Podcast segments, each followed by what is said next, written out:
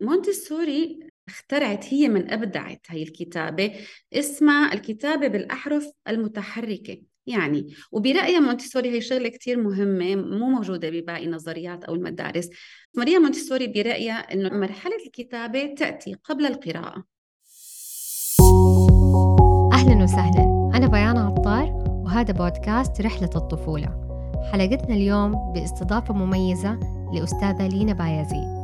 مستشارة تعليمية خبرة في مجال التعليم ما شاء الله تبارك الله أكثر من 17 سنة آه، اشتغلت في مجال التعليم المنتسوري ألفت مناهج آه، عالمية إيش كمان عملتي أستاذة لينا؟ أهلا وسهلا فيك بيان. شكرا كثير لك على الاستضافة. بشرفني كثير كون جزء آه، من هالمشروع الحلو كثير رحلة الطفولة. آه، مثل ما حكيتي أول شيء آه، عندي تقريبا 17 سنة خبرة بالتعليم روضة وابتدائي مونتيسوري. ألفت مناهج بحب تأليف المناهج اللي هي قائمة على البحث على الاستكشاف. كل المناهج بالطريقة الحديثة. آه، اشتغلت مع أكسفورد بتأليف مناهج سنتين اشتغلت مع يونيسف تأليف مناهج للاجئين للابتدائي. آه، حاليا بشتغل مع آه، بقسم مديرة قسم الدمج الدمج اللي هو inclusion وصعوبات التعلم. فبشتغل مع أطفال اللي عندهم صعوبات تعلم أو إعاقات. ما شاء الله بالتوفيق. طيب اليوم حلقتنا عن التعليم المبكر في المنزل. حابين نعرف إيش يعني كلمة تعليم في المنزل أو التعليم بشكل عام؟ هل هو تعليم مهارات أو أخلاقيات؟ آه شكرا كثير لك بيان على هالسؤال إنه كثير كثير بنسأل هذا السؤال إنه أنا شو علم طفلي أو طفلتي قبل آه، دخول الروضة قبل دخول المدرسة؟ شو لازم أعلمها؟ فأكثرية أكثرية الأمهات بتوجهوا لتعليم الأحرف أصوات الحروف والأرقام. هذا الشيء مو غلط أكيد نحن بدنا نعلم أولادنا يقرأوا الأرقام ولكن هذا مو الأساس وهذا هذا مو هو أهم شيء بالمرحلة الأولى أول ثلاث سنوات. ابدا هذا مو الأساس. في مهارات مثل ما قلتي وخصوصا مهارات ما قبل القراءة مهارات ما قبل الكتابة آه، حتى مهارات أولى للرياضيات هي أساسية للرياضيات لبعدين بتحضر الطفل. فهي آه وكمان في مهارات بنسميها بالإنجليزي fine motor skills بننمي بننمي الأصابع عضلات الأصابع gross motor skills يعني القوى المحركة الكبرى أو العضلات الكبيرة. مثل ما بيقولوا العقل السليم في الجسم السليم فلازم كل الجسم نهتم فيه كل العضلات التوازن الحركة آه، تمييز تمييز البصري تمييز السمعي هي كلها بتجي ما قبل القراءة والكتابة جميل جدا. طب نبدأ من عمر. كم؟ في بعضهم يقولوا من أول يوم في حياة الطفل في بعضهم بعد أول سنة. فمن عمر كم؟ هلا في كتير نظريات وحسب أنت شو حابة تعلمي. أه لكن هو حقيقة التعليم بيبدأ من دي 1 من اليوم الأول من حياة الطفل. حتى في نظريات كتير بتحكي عن الأم وهي حامل كيف لازم تحكي مع طفلة وهو جنين. حتى هي لحالها أكيد بدها حلقة تحكوا عنها. آه، لكن خلينا نحكي هلأ أنا بمجالي هي من اليوم الأول. آه، فنحن بمسار التعليمي بعلمتني كنز. كوني أنا مسؤولة المسار التعليمي بمؤسسة علمتني كنز عملنا ورك شوب حلوة كتير كانت عن المونتسوري في المنزل. حضرتها معاكي. حضرتها. بتذكر حضرتيها معي. آه، فهي كانت بتحكي عن تعليم منذ اليوم الأول. من أول يوم آه، كيف خطوة بخطوة كيف لازم الطفل نعلمه. هلأ نحن ما بدنا كثير نعقد الأمور ما بدي الأمهات اللي ما لهم آه، مختصات بالتعليم اللي ما لهم معلمات. أنا ما بدي خوفهم ويفكروا إنه هو شيء كثير معقد. لا ما له معقد بالعكس تماما موضوع كثير بسيط. ما بيحتاج كتير مصادر ما بيحتاج كتير أدوات ولا بيحتاج كتير معرفة بس شوية وعي من الأهل. فهو من اليوم الأول بيبدأ. طيب لما نيجي لما نعلم أطفالنا سواء الألوان أو الأشكال نبدأ بالبطايق اللي هي مثلا الفلاش كاردز ولا أشياء مجسمة مثل الحيوانات والألعاب ولا نستخدم شاشة؟ إيش الطريقة المناسبة؟ أوكي. آه، هلا آه، ما رح أحكي عن عمر معين رح أحكي عن التعليم بشكل عام خلينا نحكي أول ثلاث سنوات. لأنه بالأشهر في له أشياء محددة ولكن بشكل عام أول ثلاث سنوات القاعدة بيان بتقول التعليم دائما من الملموس والمحسوس إلى المجرد أو من 3D شيبس أو مجسمات ثلاثية الأبعاد ننتقل لا ثنائية الأبعاد. البطاقات نعم الصور نعم القصص نعم لكن قبل في مرحلة هي الملموس والمحسوس. مثال بدنا نعلمهم الأسماء الأشياء. أنا بفضل دائما نبدأ بمحيطهم. يعني الكرسي ليش لحتى أنا أجيب بطاقة الكرسي فورا؟ أنا في عندي أكيد كرسي بالبيت مثلا. صح. أنا عندي الكرسي بقول له هذا كرسي فهي عم بعلم لغة. كرسي أو طاولة أو قلم بجيب قلم. فما في داعي بطاقات فورا لكل شيء. خلينا نبدأ بالمحيط المنزلي. يلي هو حيحتاجه الطفل يوميا للتواصل ولحتى لمهاراته اليومية وببدأ بتسميته وبتعليم أسماء للطفل أشكال هندسية مثلا أكيد كلياتنا عنا علب آه، أو مناديل ورقية فهي كلها أشكال كرة كروي مكعبات أكيد عنا أشكال كتير هندسية بالبيت. ففيني علمه الهرم الكرة المكعب كتير أشياء فيني. من المحيط المنزلي ومن أشياء بسيطة كتير. صح بما أنه تكلمنا في المحيط المنزلي طب أنا كيف أهيئ بيئة المنزل بأنها هي تكون بيئة محفزة على التعلم؟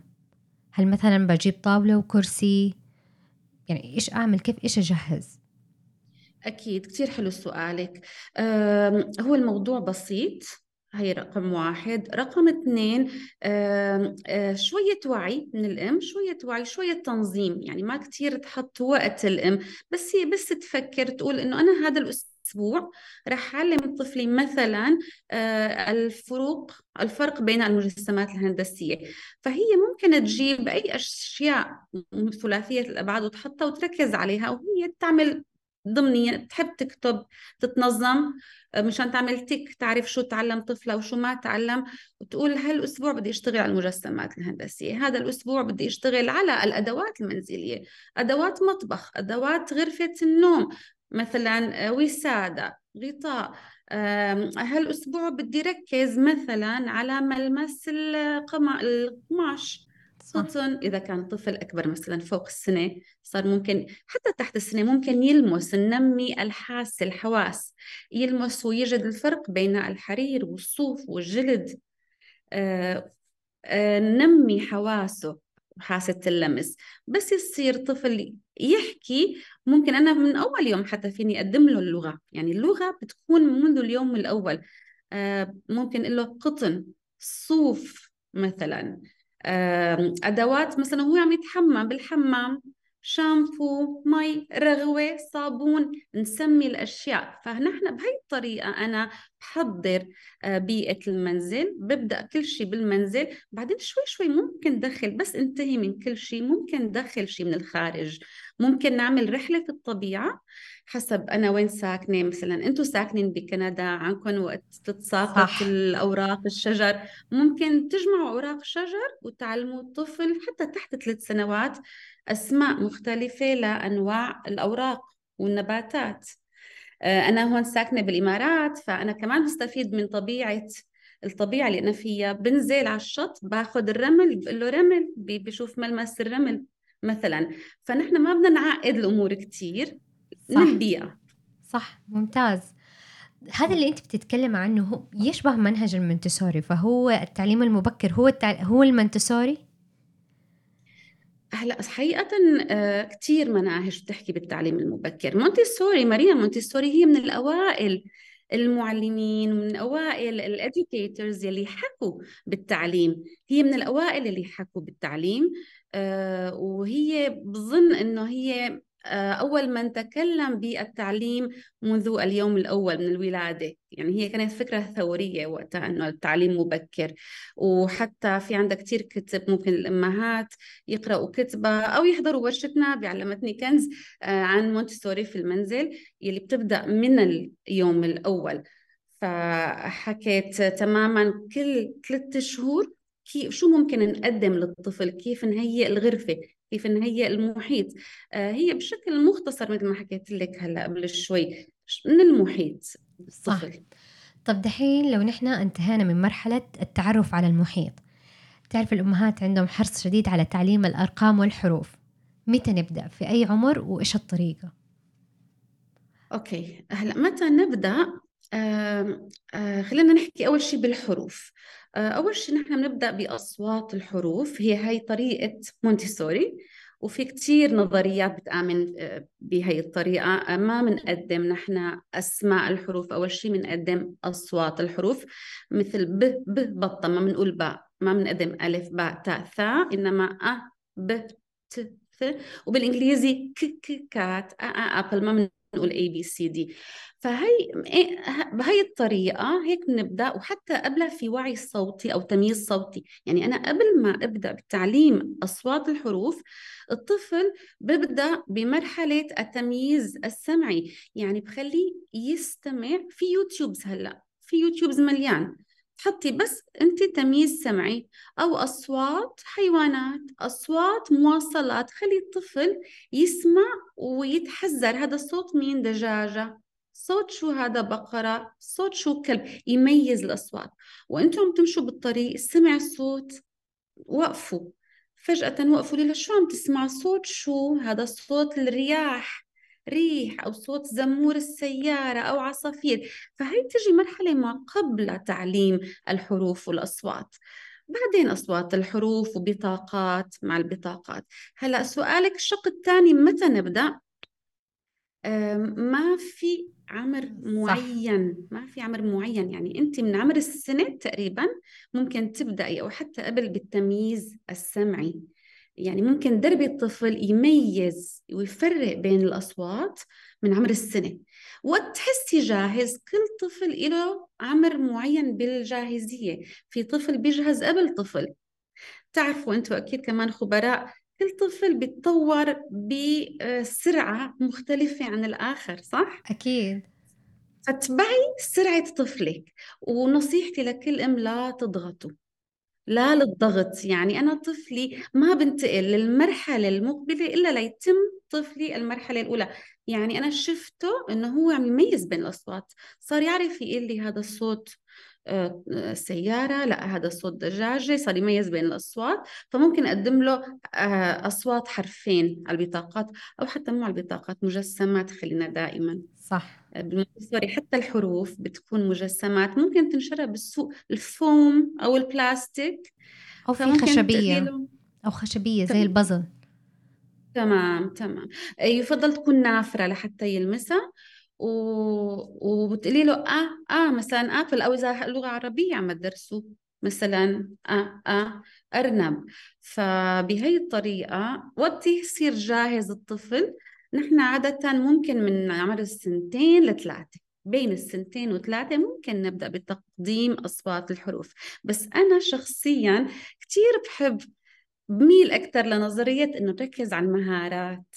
يعني فينا فينا كله مع بعض شوي شوي من دون ضغط. بس دائما نخلي تركيزنا على المهارات. استقلالية استقلالية الطفل كتير مهمة. في كتير أمهات هالأيام عم ينسوها. صح. آه بينسوها. ما بعرف ليش. لسرعة الحياة يمكن. بدها الأم كل شيء بسرعة بسرعة بسرعة. فهي بتصير بتساعد الطفل. صح. مع إنه هذا الشيء ما بيساعده أبدا. هذا الشيء بالعكس عم يرجعه لورا. فالاستقلالية والمهارات والتواصل communication skills مهارات تواصل يعني هي كلها بتجي قبل تعليم الأرقام والحروف. ممتاز. طب هذا بالنسبة للحروف اللي هو تمييز الأصوات. طب الأرقام في في شفت في الإنترنت مثلا التعليم الصيني للأرقام تكون عبارة عن دوائر نحركها ويبدأ يتعلم العد عن طريق الدوائر وليس أشكال الأرقام. في بعضهم يأيدوا هذه الطريقة وبعضهم يأيدوا الطريقة التقليدية.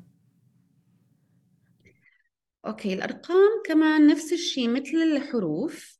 أول شيء بنتبع جاهزية الطفل. هل هو جاهز؟ في مهارات كمان بتكون ما قبل تقديم الأرقام ما قبل الرياضيات. آه هو الطفل يكون عنده إدراك أول شيء للكميات يدرك الكميات. مثلا آه أنا بعطيه بعطيه تفاحة واحدة وأنا معي تفاحتين حتى هو يأدرك بس نحن نتأكد إنه هو عم يأدرك إنه هدول اثنين أكثر من واحد أو يقدرك يربط الكميات بالرقم. كمان هذا آه، مهم كتير. يعرف إنه الرمز هذا اللي هو رقم واحد بيقابله شيء واحد والرمز اثنين بيقابله شيئين قلمين مثلا. ممكن إنت تستعمل أي شيء للعد.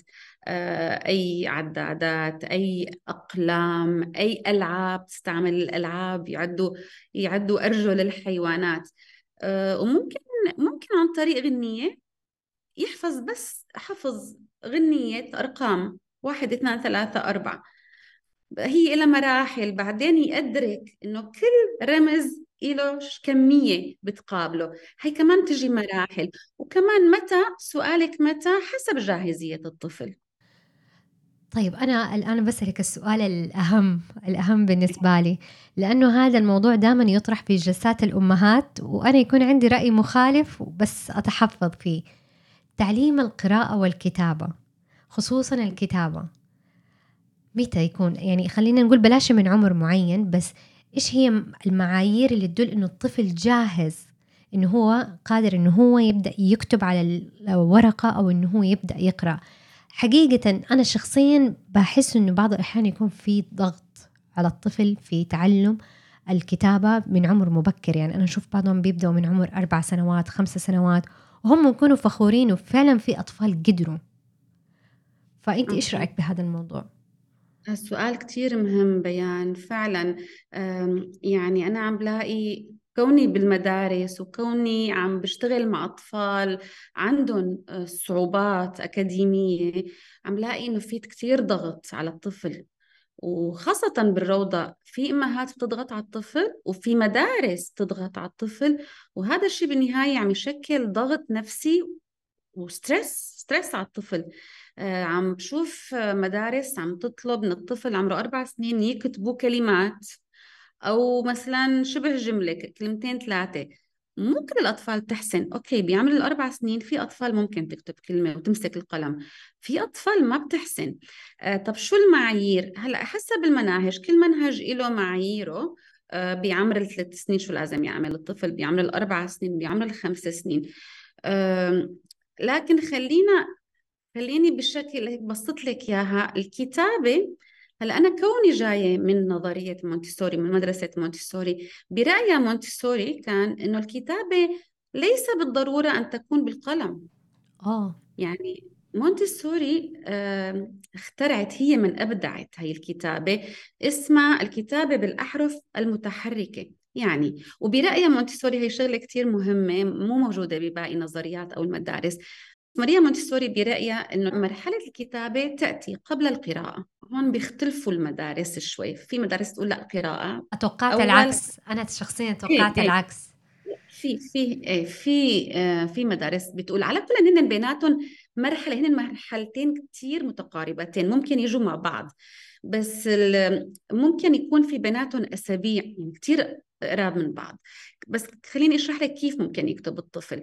آه، في عنا أدوات بالمونتيسوري اسمها large movable alphabet LMA بالعربي اسمها الأحرف المتحركة الكبيرة. بالبيوت ما أكيد نطلب من كل أهل وكل أم تشتري هاي الأدوات ومو موجودة أصلا هي بكل الدول. هلأ في magnets في مغناطيسات بلاستيك حتى بالعربي هلأ إنجليزي أكيد حتما أسهل. صح. آه، لأنه الحروف نفسها بتكون ما بتتغير أما العربي أشكال الحروف بغير شكل الحرف أول كلمة منتصفة فهي معقدة شوي بالعربي. فخلينا نحكي مثالنا بالإنجليزي لأنه أبسط. لما أنا بجيب أحرف مغناطيسية أو أحرف خشبية متحركة منفصلة وقلت له والطفل بعد ما أتمينا نحن مو أتمينا تقريبا تعلم الطفل عشرة حروف أصوات الحروف. من بين بينهم مثلا ك ك كات ك وأ وت بيعرفهم بيعرف ثلاث حروف. وانت قلتي له cat cat. شو عم تسمع أول شيء شو أول صوت بيحط لك الك؟ بعدين شو بتسمع بعد ك؟ آ بحط آ بيصفهم جنب بعض. cat cat. شو عم تسمع آخر شيء بالأخير؟ بحط فهو هو صف الحروف مثل ما سمعن منك فهو كتب. فهي مرحلة كتابة قبل القلم هي للأطفال هي أوائل المراحل حتى لأنه مسكة القلم كتير صعبة. بنسل جريب اسمها. هي إذا هي قصدك عم تسأليني عنها إمتى لازم الطفل يكتب بالقلم فهي بين يعني بين الخمسة والسبعة في مدارس ما بتطلب أبدا قبل السبعة أطفال يكتبوا. أنا شخصيا أيد كده يعني أنا عن نفسي ممكن أختار هذه المدرسة لو بدي أحط ولدي. تمام. وهو ما في داعي يكتب بعمر الأربع سنين بالقلم هو فيه يكتب مثل ما هلا شرحنا بالأحرف المتحركة. مثلا. ممكن يقوي مهارة الرسم أصلا عشان يتمكن من مسك القلم فيجرب أقلام مختلفة ويلون فيها براحته عشان كمان نبني علاقة إيجابية بين القلم بين الطفل والقلم والورقة. تمام. ما أعرف هذه شخصيا إيش رأيك في مية بوافقك مية بالمية. الكتابة بالقلم أو مهارة الكتابة بالقلم والخط آه، ما بتجي بعمر ثلاث سنين إلى مراحل. بعمر ثلاث سنين بتجي ممكن ندرب الطفل مثل ما قلتي يمسك الريشة ممكن يرسم بمواد أخرى ريشة عريضة آه، ممكن بالإصبع بالإصبع يحط إصبعه باللون ويلون بأصابعه. المهم نمرن عضلات الأصابع. بعمر الأربع سنين ممكن يمسك القلم بأصابيعه الأربعة كلها قبضة قبضة. آه بعدين ممكن بقبضة عمودية قبضة مائلة إلى مراحل. بعمر الخمس سنين. أصلا الطفل عضلات إيديه ما بتكون مية بالمية. صح. يعني حتى طبيا. صح أكيد. طيب ممتاز. آه كنت بسألك دحين نحن عندنا موضوع اللغتين العربي والإنجليزي صاروا مهمين. يعني الإنجليزي بدأت آه، تدخل حتى الدول العربية. مو عشان نحن في كندا بس حتى في الدول العربية صارت المناهج الإنجليزية موجودة. كيف نوازن في تعليم العربي والإنجليزي للطفل. آه، هلا في كتير كمان نظريات طلعت ب bilingual أو multilingual children وأنا آه، بخلال يعني مسيرتي التعليمية وبخلال شغلي طول الوقت كنت عم أشتغل بمدارس انترناشنال فطول عمري كنت عم بتعامل مع أطفال بايلينجوال وحتى عندهم أكثر من لغة. آه، فأنا شفت من خلال خبرتي إنه فيه الطفل منذ الصغر يتعلم فيه يتعلم لغتين وفينا نوازن وفينا نعلمه لغتين. آه، في ناس تعتقد إنه بتضعف لغته الأم. صحيح أنا شفت كثير أطفال هلأ خليني أحكي عن المناطق العربية اللي نحن فيها. كونهم international schools أكيد أنا شفت أطفال لغتهم الأم ضعفت ضعيفة. لكن أنا كمان شفت أطفال لأنه في إصرار ولأنه في تنظيم بالتدريس وبالتعليم لغتهم الأم قوية أو اللغة الأولى قوية واللغة الثانية اللي هي اللغة الإنجليزية كمان قوية. ففينا نوازن. في طرق كتير فينا نفصل. نحن بنفصل مثلا بالمدرسة. في عنا حصة لغة إنجليزية مع معلمة لغة إنجليزية يعني الشخص بيحكي لغة أولى والشخص تاني بوقت تاني بيحكي لغة تانية. في توازن بالبيت طيب كيف فينا نوازن؟ كمان فينا كل شخص يحكي لغة هي طريقة. فينا كل فترة نحكي لغة. إذا أنت أم مثلا نفرض في أم لحالها بالبيت الأب طول النهار بالشغل أو سينجل مام أو أي شيء تاني بالبيت ما في غير شخص واحد. أنا كيف بدي أعلم طفلي لغة لغتين؟ ممكن أفصل بالوقت. الصبح نحكي لغة والمساء ممكن نحكي أو نحكي قصص نقرأ قصص لغة تانية. فبهي الطريقة ممكن نعلم الطفل لغتين. بس هو قادر الطفل قادر بكل سهولة يتعلم أكثر من لغة ويكون سريع فيهم. المهم يكون في كونسيستنسي ويكون في ترابط وإصرار. ما تمل الأم وما تدخل اللغتين والكلمات ببعضها. صح هذا أكبر خطأ. على فكرة نحن سوينا أنا وزوجي حلقة اسمها طفل متعدد اللغات موجودة في بودكاست رحلة الطفولة. تقريبا تكلمنا في الموضوع أكثر من نص ساعة. فأنت ما شاء الله قدرتي تختصري الموضوع في دقيقتين. آه قلنا نفس الأفكار اللي أنت قلتيها بس أنت تطرقتي من ناحية كيف داخل المدرسة. فمتفقين نحن على هذه الأشياء بس هو فعلا أهم خطأ أنا أشوفه منتشر دمج اللغتين مع بعض يعني في نفس الجملة مثلا آه، أعطيني ال socks ولا ال shoes ولا أفتح ال door بهذه الطريقة. بس إن شاء الله يعني أتوقع بيئة المدارس فيها فيها فصل بين اللغتين أكثر من الأمهات والآباء في المنزل أتوقع. فيها أكيد. في فصل بالغرفة أحيانا. في صف للعربي وصف للإنجليزي حسب آه. أو معلمة عربي معلم إنجليزي. فالطفل قادر بسرعة ينتقل من لغة للغة. ما شاء الله الأطفال عندهم قدرة على التركيز أعلى منا نحن الكبار. بحسهم فجأة نقلوا هيك كأنه السوفت وير كأنه الزر منكبس صاروا هون إنجليش وهون عربي. فعندهم عندهم قابلية وعندهم قدرات كبيرة. بس نحن لازم يكون عندنا وعي بالبيت. مثل ما قلتي تمام. وأكيد الحلقة أنا شفت الحلقة وسمعت منها جزء فعلا هي كتير مهمة. فعلا لازم آه، الكل يسمعها هاي الحلقة. تسلمي. طيب آخر سؤال إن شاء الله عشان ما نطول عليكي. آه، إيش في معايير أو علامات تكون موجودة في طفلي؟ يعني لا سمح الله تدل إنه هو عنده صعوبات في التعلم. بس من باب إنه نحن ننتبه من بدري كأهل عشان نبدأ في العلاج بشكل أسرع. تمام كمان سؤالك كتير حلو. آه، أهم شيء أهم شيء آه، مراقبة الأطفال. يعني الأم والأب يكونوا واعيين لهذا الشيء ويراقبوا طفلهم كيف عم يلعب. هلأ بأول ست سنوات بمرحلة الروضة آه، ما بنشخص صعوبات التعلم. لا يشخص هو قبل السبعة قبل الابتدائي بنشخص تشخيص طبعا عن خبراء. التشخيص بدنا ننتبه كثير أنا كثير بيسألوني إنه ابني شو معه؟ أنا مالي طبيبة أنا مالي مختصة أنا خبيرة مناهج. يعني أنا بعدل المنهج يناسب الطفل اللي معه صعوبات تعلم أو أي إعاقة آه عقلية. أنا بعدل المنهج بحيث يناسبه لكن التشخيص والتقرير لازم يجي من خبير ومن مختص من مراكز مختصة أو مشافي مختصة. آه، خبراء علم نفس أو دكاترة علم نفس. آه، دكاترة نفسيين. آه، بعد ما يجي هالتقرير ممكن نحن نحط خطة. لكن أنا كيف بدي أعرف هل أنا لازم أخذ طفلي للتشخيص أو لا؟ في دلائل ومؤشرات بنسميها ريد فلاجز يعني أنا بالروضة إذا حسيت إنه طفلي أنا كثير عم أقدم له كلمة وهو عم يضل ينساها. أنا كثير عم أقدم له كلمات وهو عم ينساها. أه ما عم يتذكرها. ومع إني أنا عم بقدمها بشكل صحيح عم بعطيه الملموس أنا ما عم ببدأ من المجرد عم بعطيه الملموس عم يلعب بالغرض وعم يضل ما بيعرف له شو هاد ما بيعرف. أه فهون لازم شك لازم أفحص له ذاكرته. طيب إذا أنا عملت له ركبت أشكال وقلت له عيد الأشكال حطيت مكعب وفوقه حطيت مثلا الهرم وقلت له فيك تعيد كمان إذا ما عرف يعيد بعمر مثلا أربع خمس سنين كمان ممكن أنا شك.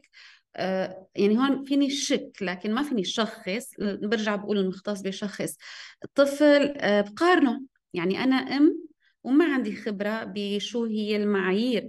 بقارنه باللي حواليه. طفلي عمره أربع سنين بشوف يلي حواليه عمرهم أربع سنين. هل هو عم يحكي بنفس الطريقة مثلهم أم هو متأخر بالنطق؟ هل مخارج الحروف عنده تشبه أقرانه يلي بعمره؟ يعني كمان ننتبه الأطفال مختلفين ما بدي صح. كتير قارن. لكن أنا إذا شفت بشكل عام إنه طفلي عن أكترية رفقاته متأخر فلا هون يفضل آخذ رأي مختص وكثير أنا بنصح على الإنترنت في كثير معايير موجودة. الأم أو الأب بكل بساطة بس بيقولوا إذا أنت شاكة بالنطق تقول إنه طفلي كم كلمة لازم يحكي؟ آه، بعمر الثلاث سنوات. طفلي شو لف شو ممكن يعمل؟ أو حركات جسم. gross motor skills بعمر الأربع سنوات. على الإنترنت كل شيء موجود اللي هي ال milestones واللي هي المهارات اللي لازم يعرفها فهي مؤشرات أولية. بعدين أنا بروح المختص. ممتاز. طيب شكرا جزيلا أستاذة لينا. مرة استمتعنا معاك في الحلقة وكانت فعلا حلقة ثرية. شكرا كثير إلك شكرا كثير إلك بيان ولزوجك على هالحلقات الحلوة على هالبرنامج والمشروع رائع فعلا رائع. أنا فرصة سعيدة كثير إني كنت جزء من مشروعكم. تسلمي الله يعطيك العافية. إن شاء الله لنا حلقات آه، في المستقبل مع بعض. إن شاء الله أكيد. إن شاء الله. إن شاء الله. في نهاية الحلقة تتلخص فكرة التعليم المبكر للطفل هي تعرف الطفل للمفردات من خلال تسمية الأشياء المحيطة به آه سواء في المنزل أو في الحديقة. مثل التعرف على الطاولة والكرسي والشجر بشكل ملموس. وما نحتاج للتكلف الكبير في الوسائل التعليمية. شاركونا أسئلتكم ومقترحاتكم على منصات التواصل الاجتماعي. وانتظرونا قريباً.